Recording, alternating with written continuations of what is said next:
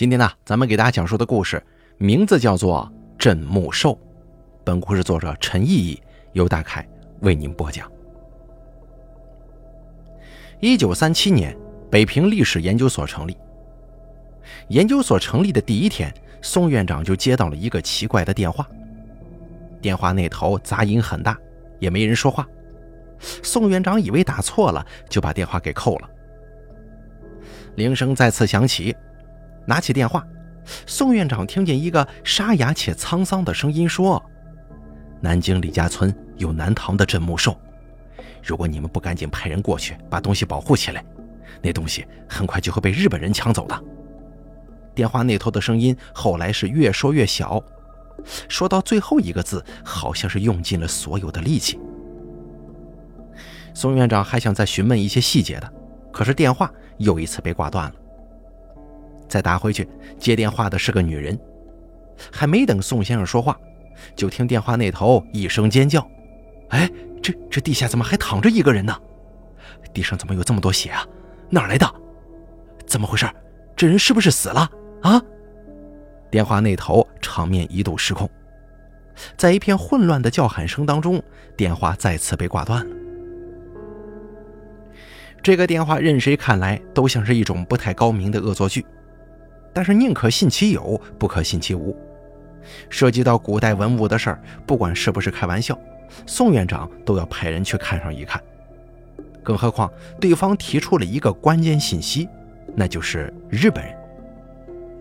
此时日本人已经达到了上海，下一个目标很可能就是南京。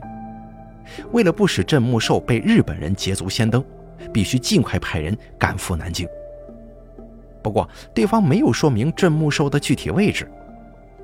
宋院长半生都在研究古代墓葬文化，对于南京李家村并不陌生。根据史料记载，南京确实有座南唐陵墓，就在李家村的祖堂山上。所以，既然是南唐的镇墓兽，那么宋院长最终把位置就锁定在了祖堂山。确定了位置以后。当天晚上，宋院长就派研究员张秋文以及助手王清丽立即赶往祖堂山寻找镇墓兽。临行之前，宋院长还利用候车的时间，找了个没人的地方，给两个人讲了一些关于南唐镇墓兽的故事。自打祖堂山上的陵墓一建成啊，就遭到各路盗墓贼的觊觎，但是所有盗墓贼进入墓穴当中。却是有去无回，不知所踪。时间长了，大家都觉得那陵墓十分诡异，从此无人敢进。但还是有人不信邪，不听劝阻，非要硬闯进去探个究竟。那个人在身上绑住绳子，让他的朋友在洞口接应，只要他一喊，朋友就往外拽绳子。可是那个人刚一下去，他朋友就听见了痛苦的哀嚎声，绳子往外使劲一拽。他的朋友只看到半截身子呀，另外半截竟然都成了石头了。那人告诉他朋友是镇墓兽，一切都是因为镇墓兽。他一靠近镇墓兽，就感觉到有海水袭来，想往后退，却怎么都挪不开步子。那人刚一说完这些，上半身也变成了石头，整个人越来越小，直到从绳子的缝隙当中重新跌落回洞里。车站人来人往，而两个人却被宋先生的故事给带入了无人之境，恍若隔世啊！你们两个是第一次单独出去寻找文物，我们研究文物就要对文物有敬畏之心。虽然这个传说不一定是真的，但我们始终要相信文物是有灵性的。两个人点了点头，带着宋院长的叮嘱就上路了。只是令张秋文没想到的是。寻找文物的路从一开始就颇为波折。先是乘坐了一半的火车，忽然被日军封锁，两个人只好搭乘便车转到河南。从河南到达安徽之后，又转乘军用汽车到达南京。到南京市以后，又换成一辆牛车，历时一个星期，才终于到了南京李家村。两个人刚到李家村的时候，已经是夜里三点钟了，顾不得找住宿。直奔祖堂山。由于两个人都是第一次来南京李家村，路线本就不熟悉，再加上这里前夜刚刚下过雨，山林以及低处的植物都被笼罩在一片浓雾当中，为寻找镇墓兽增加了不少难度。两个人借着月光跟手电筒的光亮，一边拨开斜倾上来的野草，一边在黑暗当中摸索前进，一路小心。张秋文找到疑似埋着镇墓兽的地方的时候，天光已经大亮。八月的天泛着早秋的寒意，而他跟王清身上出的汗却早就浸透了一袭长衫。这个疑似的地方呢，其实就是一个一米见方的深坑，表面裸露着碎瓷片，偶然可见翻动过的痕迹。瓷碎片都在，这个是好消息啊，说明东西没有丢失，但同时也是个坏消息。这意味着东西根本就不值钱。张秋文捡起地上的碎瓷片，仔细拼凑了一番，简单的拼出了一个瓷器底座。瓷器底部白底红字的小篆落款也随之拼凑出来了，写的是“居仁堂”。居仁堂是袁世凯复辟时接受文武百官朝贺的地方。那么，以居仁堂为落款，也就代表着这东西是袁世凯复辟时期的瓷器。袁世凯一九一五年复辟，在位八十三天，所以这些瓷器烧制时间在一九一五年左右。一九一五年烧制的瓷器，距离现在也就二十几年，算不得什么古物。张秋文推测，这里实际上只是一个掩埋碎瓷器的垃圾场。不知道哪个村民把这里当成宝藏了。等全部挖开之后，找人鉴定，发现只是一些不值钱的东西，就不了了之了。王清踢了一脚坑里的碎瓷，气愤地说：“张先生，咱们白跑一趟啊！那个电话肯定是唬人的。”张秋文虽然是学历史的，但对这样的事儿也没经验，一时之间也没了主意。两个人沿着山路下山。在山脚下的小溪边找到一户人家，想要借宿。这户人家只有一间简单的小木屋，木屋门口上还挂着一块匾额，上面写着“忠诚”二字，有点古代奴仆效忠君主的意思。只是这个年头，溥仪都倒台了，也不知道这户人家想要忠诚于谁呀。户主是个姓梅的大叔，头上戴着一个破旧的帽子，面色疲惫地倚在墙边。梅大叔虽说身体不好，但得知这两个年轻人是来借宿的，还是打起精神热情款待。只是梅大叔下不了床，铺床做饭这种杂活都得由两个人自己来做。梅大叔等着两个人吃过东西，恢复了些许体力之后，这才问起二位的来意。我们是来找朕。张秋文不想暴露两个人的目的，镇墓兽毕竟是古物啊。如果村民知道这里有镇墓兽，从而造成不必要的挖掘和哄抢，那可就麻烦了。张秋文把话抢过来，从容地说：“哦，我们路过这里做田野调查的。”第二天一早，张秋文安排王清上山看看有没有昨日遗留的角落，他自己打算去镇上给宋院长打个电话，问一问下一步的计划。或许先前给宋院长打电话的人又有了新的消息呢。张秋文刚走到村口，就被一对夫妇给拦住了，说什么都要拉着他去道观里坐上一坐。张秋文拗不过呀，被这对夫妇推推搡搡的带到了两个人所在的道观里。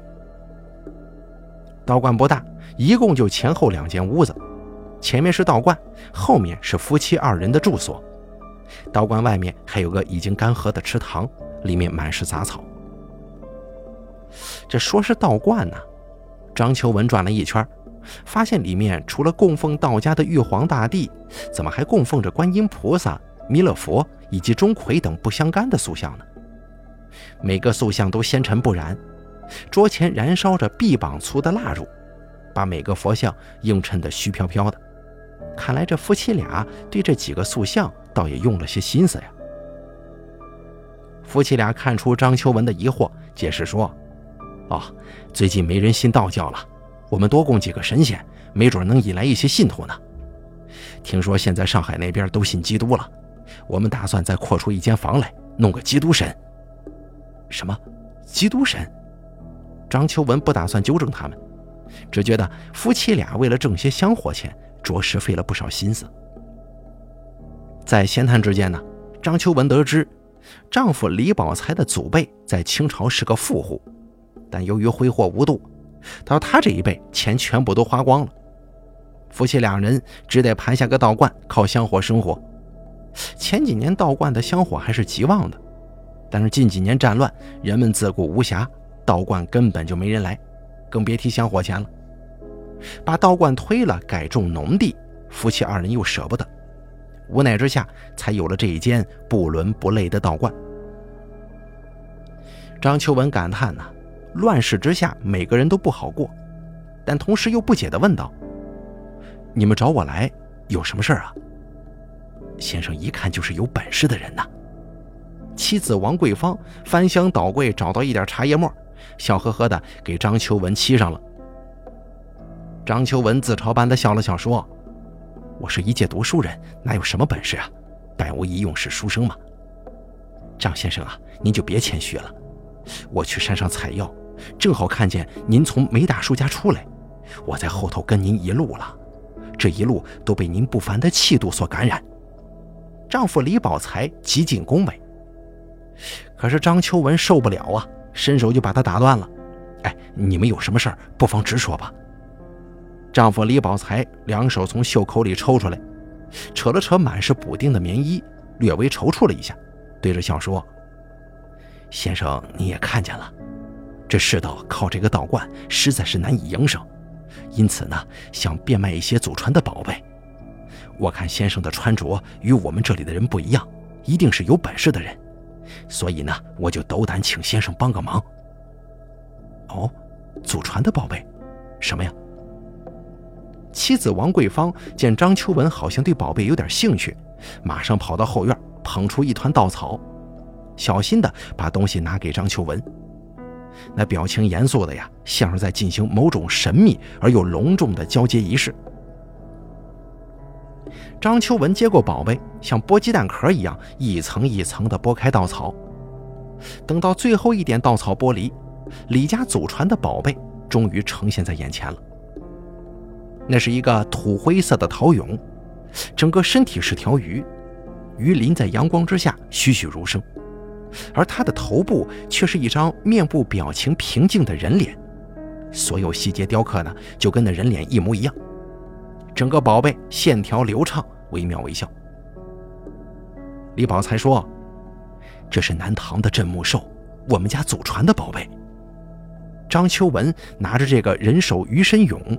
思索片刻之后说：“那个电话是你打的吗？”夫妻二人听到这话，对视一眼。桂芳接过话茬说：“对对对，张先生，您看这东西，您能买下不？”张秋文还想再仔细看看这个镇墓兽，可是刚拿起来就被李宝才一把从手中抽了回去。“张先生啊，我相信您一定有本事把这东西买下来。”嘿嘿。张秋文开门见山地说：“你们想要多少？”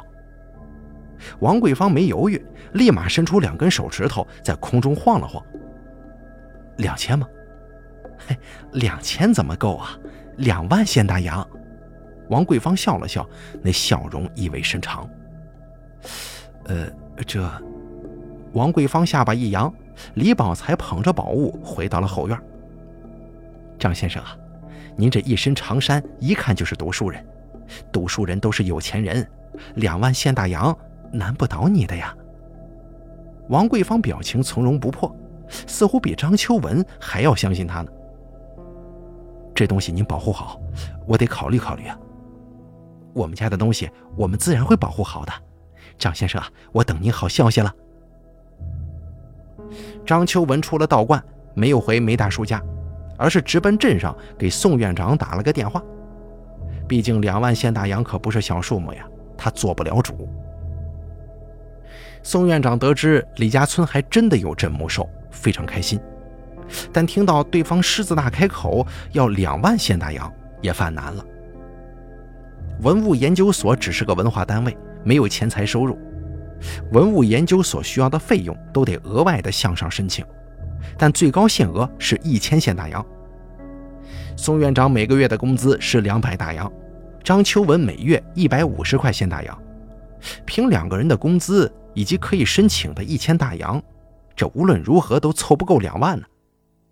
但宋院长担心，这样的宝贝一旦流失海外，再想追回来，那可就难了。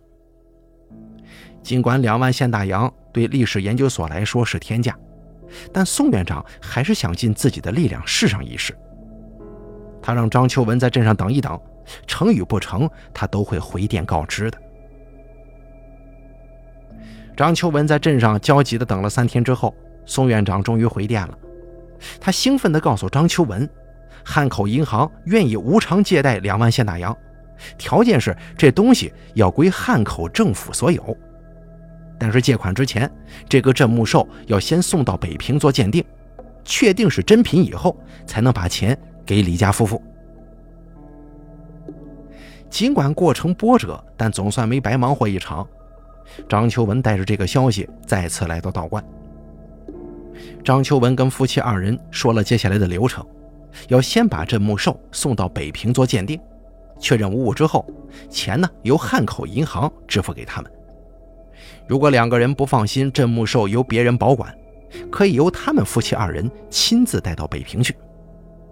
可怎成想，王贵芬听到这个建议却不满意，她撇了撇嘴说：“谁知道你们收到东西会不会给钱呢？”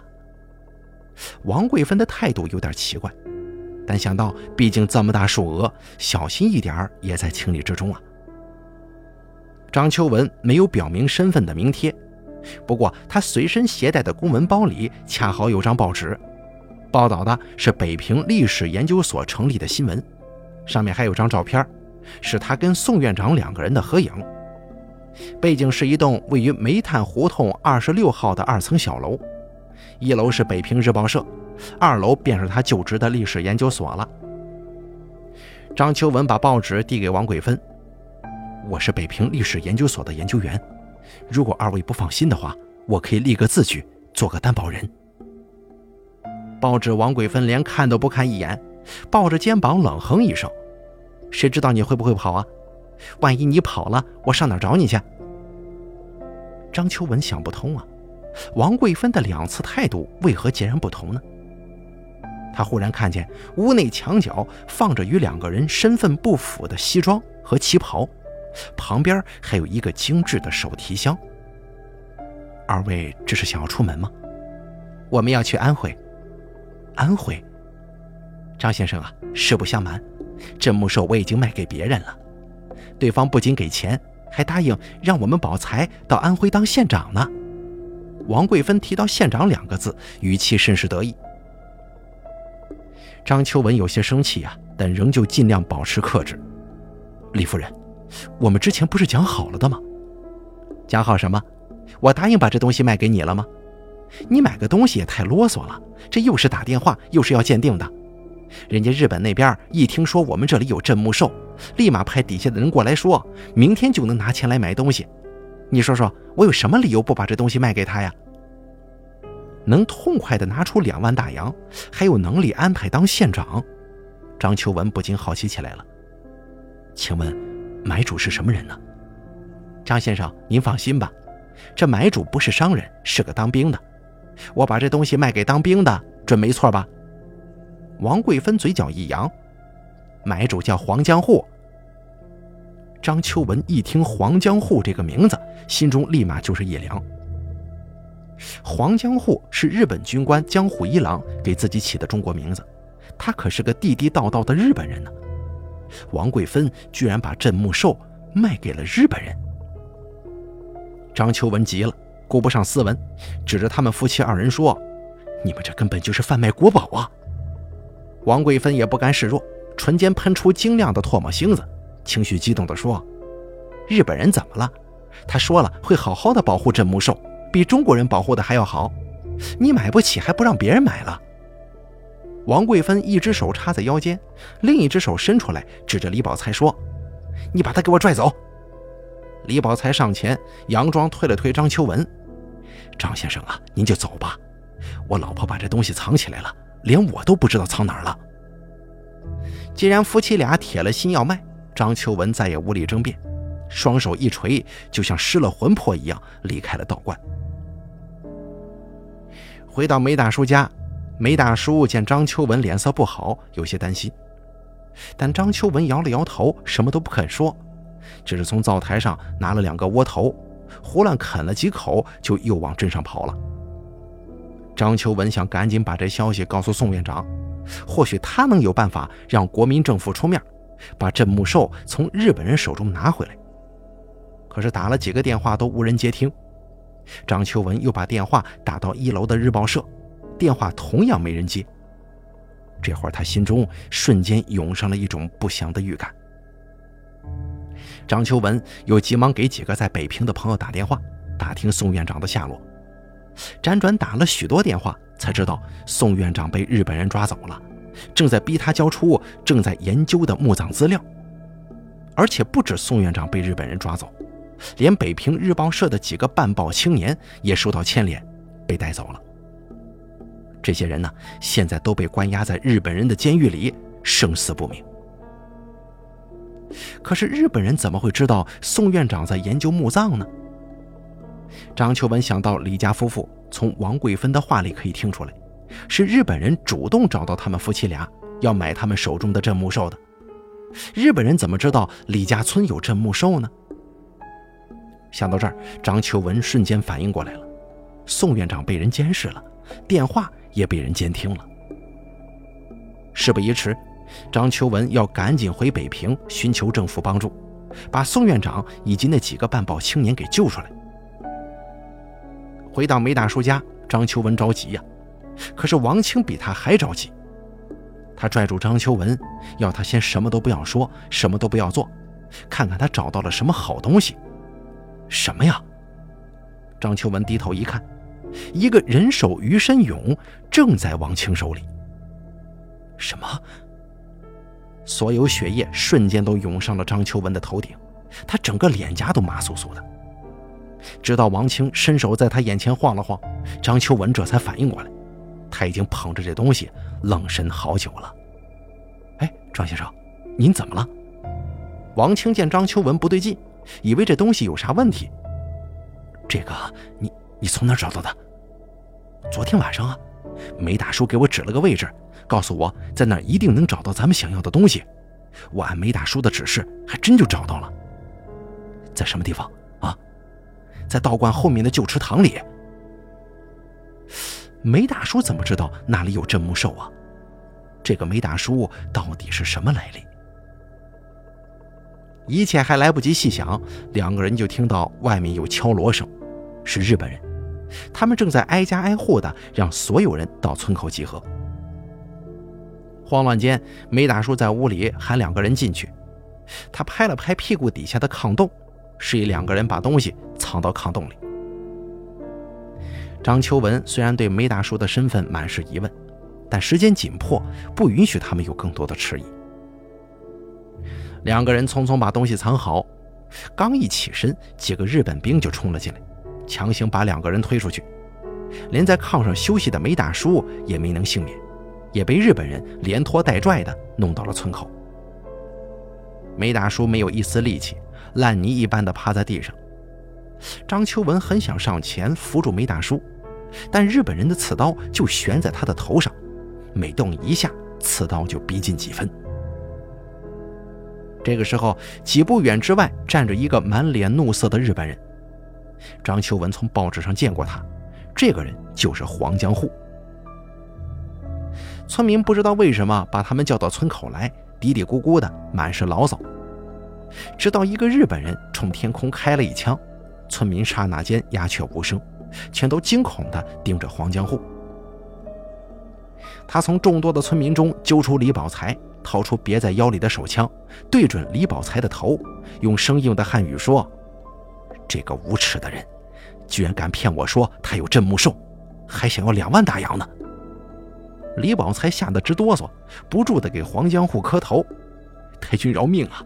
镇墓兽真的就在道观后面的池塘里，你让我再去找找啊！我一定能找到的。一群日本兵训练有素，不等黄江户开口，就齐齐跑向道观后面的池塘了。李宝才跪在地上，吓得尿了裤子，裤腿里流出一滩黄水。黄江户则坐在一节树桩上，悠哉悠哉地喝着茶水。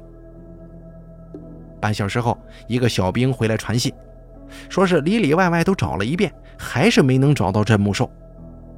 李宝才这才大声喊了起来：“不可能啊，怎么会没有了呢？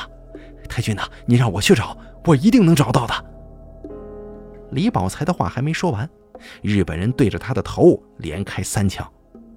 强大的后坐力使李宝才的后脑勺炸开掌心大小的窟窿，冒着热气的鲜血从他的后脑勺汩汩流淌。然后黄江户又握着那把枪，一步步走进王贵芬。王贵芬明白呀，日本人是冲自己过来了，立马跪在地上不住的求饶：“太君呐，我想起来了，我知道南唐陵墓的位置，是我们先祖记下来传给我的。”我求你别杀我，我这就带你去。日本人放下枪说：“哦，你还知道南唐陵墓的位置吗？”王贵芬的膝盖在地上挪动了几下，抱着黄江户的大腿拼命点头。黄江户很满意，微笑着说：“好，很好。”王贵芬以为自己逃过一劫，刚松一口气，可没想到黄江户随即又是三枪。打在了他的胸口上，还想糊弄我，没那么容易。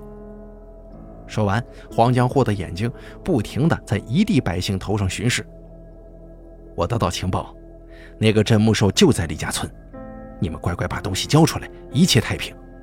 如果你们硬死不交，我就一个个的杀，总有知道的。王清用眼角看了一眼张秋文，那眼神里满是决绝。还没等张秋文反应过来，王清一下子从人群当中就跳出来了。我是北平历史研究所的，我知道镇墓兽在哪儿。黄江户听到“历史研究所”几个字，眼睛一亮。显然呢，日本人通过监视宋院长，早就知道村子里有宋院长派来的人。放了村民，东西我藏在山上了，我带你们去找。黄江户一声放人。所有日本兵收起刺刀，刀尖齐齐地指向王清，压着他往深山走去。日本人散去之后，张秋文先把梅大叔背回家，然后起身准备上山去救王清。日本人找不到镇墓兽，一定会杀了他的，他不能眼睁睁地看着王清送死啊！年轻人呐，梅大叔无力地叫住了张秋文。梅大叔，你有什么事吗？年轻人，你知道我为什么一直坐着吗？梅大叔看着张秋文说：“你掀开我的裤子看看。”张秋文有些犹豫啊，他不知道梅大叔是什么意思，但疑惑片刻，还是照做了。裤子一掀开，只见裤管里竟然是一层层浸满鲜血的绷带。哎，梅大叔，你的腿怎么了？梅大叔慢慢俯身，缓缓地解开一圈又一圈的绷带，可绷带之下却不是人腿，而是带有鱼鳞、闪着血光的鱼尾。但那又不是一条完整的鱼尾，是用刀劈成两半的鱼尾，而且鱼尾几乎磨秃了，露出带刺的鱼骨。什么？张秋文怔怔地看着梅大叔鱼尾般的腿，不敢相信眼前的这一幕。我有种预感，会有人把我从这里带走，再把我贩卖出去的。什么？把你带走？把你贩卖到另另外一个国家吗？梅大叔闭了闭眼睛，拍了拍身下的炕洞，说道：“他就是我，我就是他。”梅大叔，你你是？梅大叔点了点头，说：“没错，我就是镇墓兽。”张秋文想起临行之前宋院长讲的那个故事：镇墓兽一生忠诚于墓主人，它的能量足以保护陵墓不受任何人的侵犯。张秋文怎么也不会相信，眼前这个奄奄一息的老人就是那个满是灵力的镇墓兽啊！我我听过你的故事，你会把盗墓贼都变成石头，对吗？故事都是真的。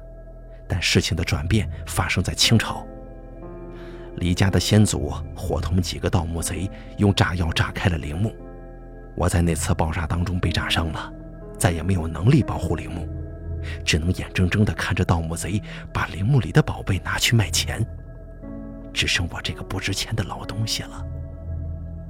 梅大叔抿了一下干燥的嘴唇。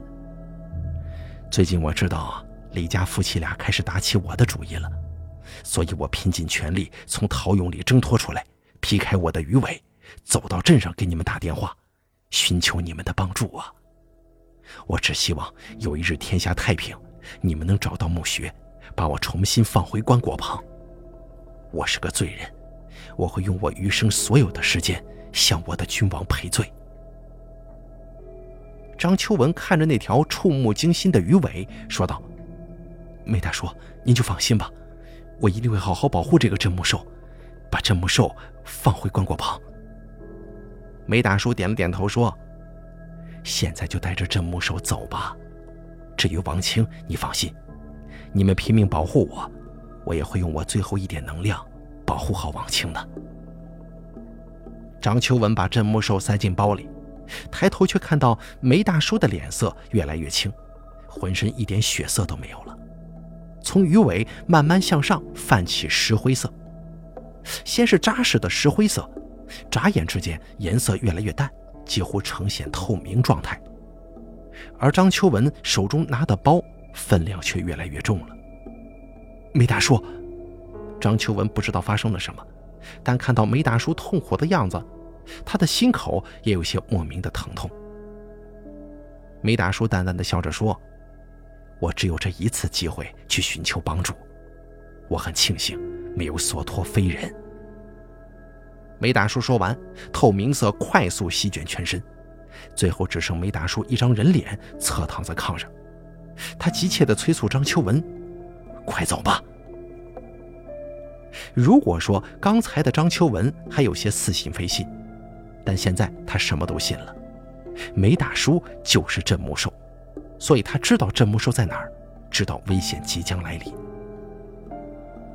张秋文被梅大叔的声音催促着跑出了梅大叔家，跑出了李家村，一路不停歇地抵达了南京。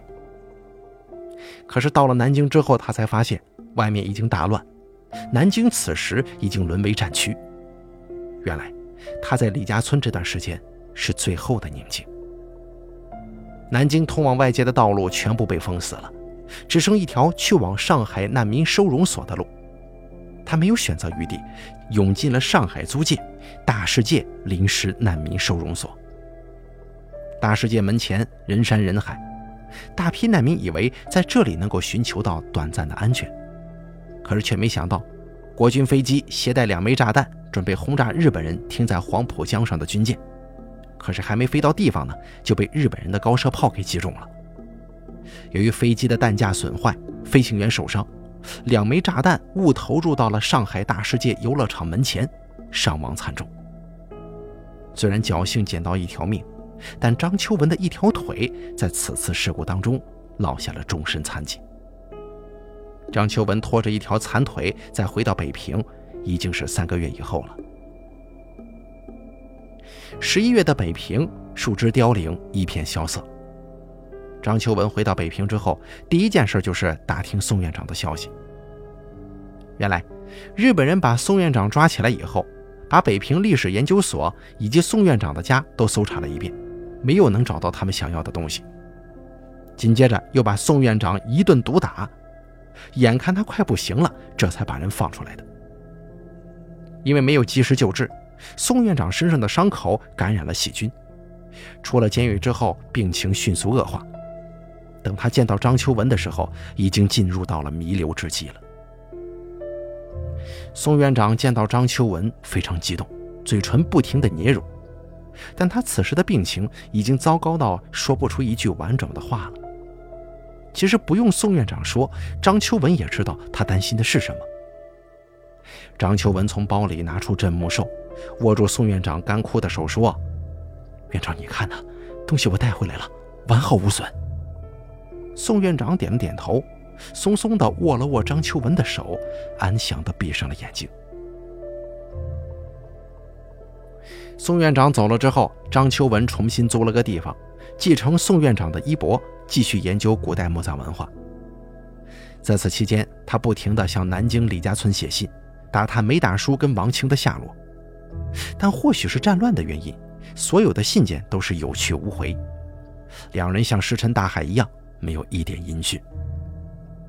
而张秋文又有腿疾，拖着一条残腿哪都去不了。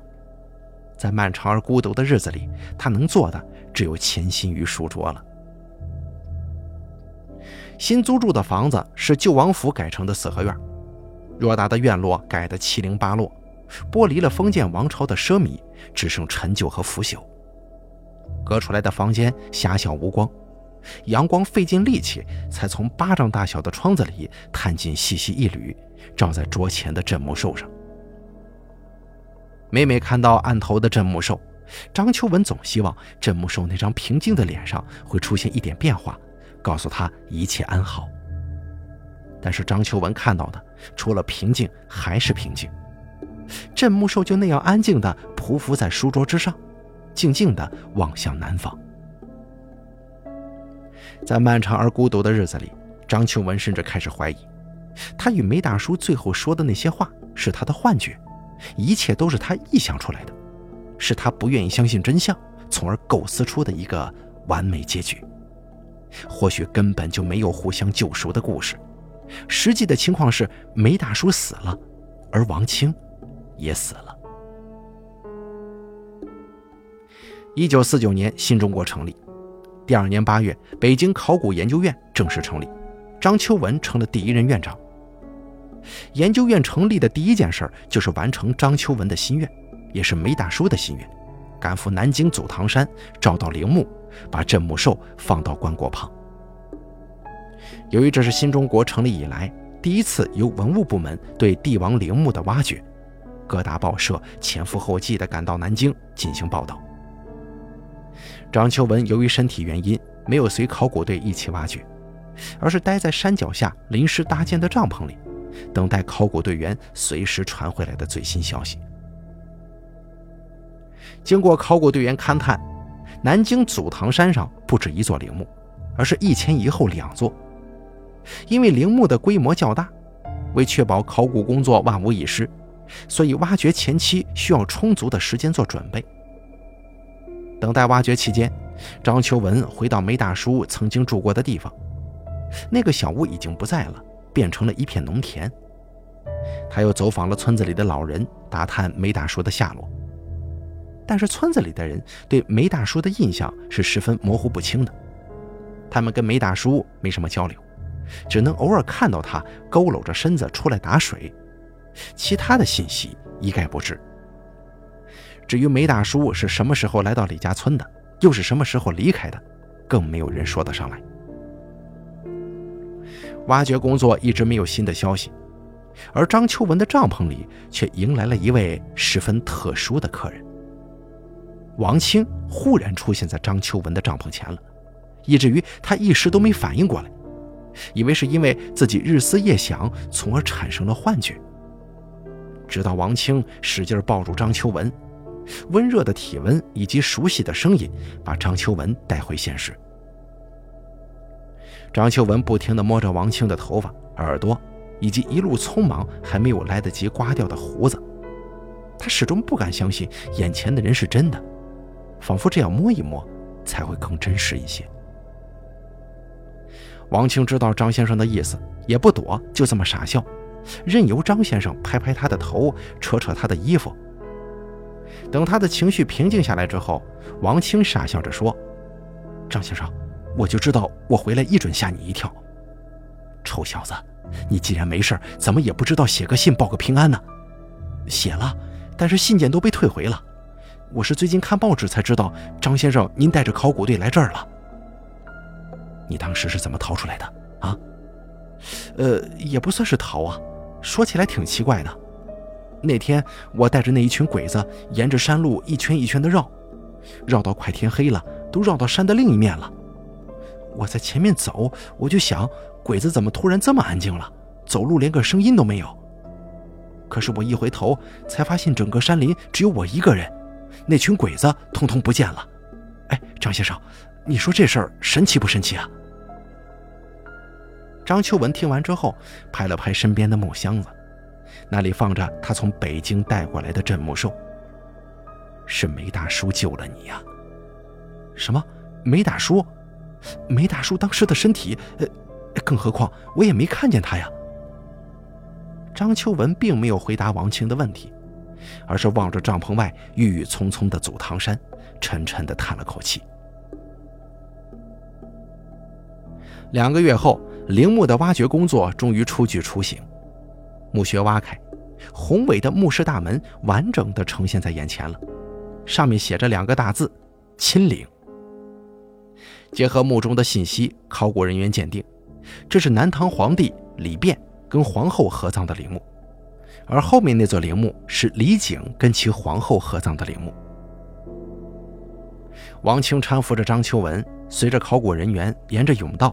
慢慢的走过陵墓的前室和中室，最后来到后室，也就是放置南唐先主李昪棺椁的室门前。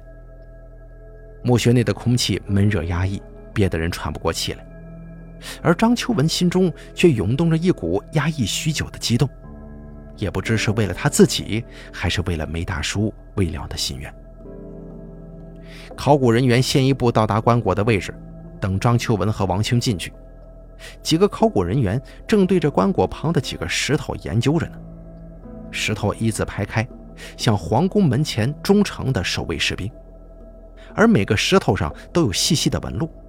定睛细看，几条简单的纹路勾勒出的，竟然是张人脸。张秋文忽然问王清：“你还记得那天有几个日本兵吗？”王清抿嘴回忆了一下，说道：“大概十几个吧。”你看这石头，一、二、三。王清数着的速度逐渐慢了下来。数到十的时候，他猛地抬头看向张秋文：“难道宋院长当初说的故事是真的？”张秋文笑着点了点头，从小箱子里拿出镇墓兽，轻轻地放在南唐先祖的棺椁旁，然后由王清搀扶着，慢慢地出了墓穴。临近石门旁，张秋文脚步一顿，最后回头看了一眼陪伴了他许久的镇墓兽。这匆匆一看之下，张秋文发现，镇墓兽平静的脸上出现了一抹旁人难以察觉的微笑。这微笑寓意着忠诚与守护，胜利与庇佑。好了，这个叫做镇墓兽的故事呢，就给大家讲到这儿了。作者陈毅。由大凯为您播讲。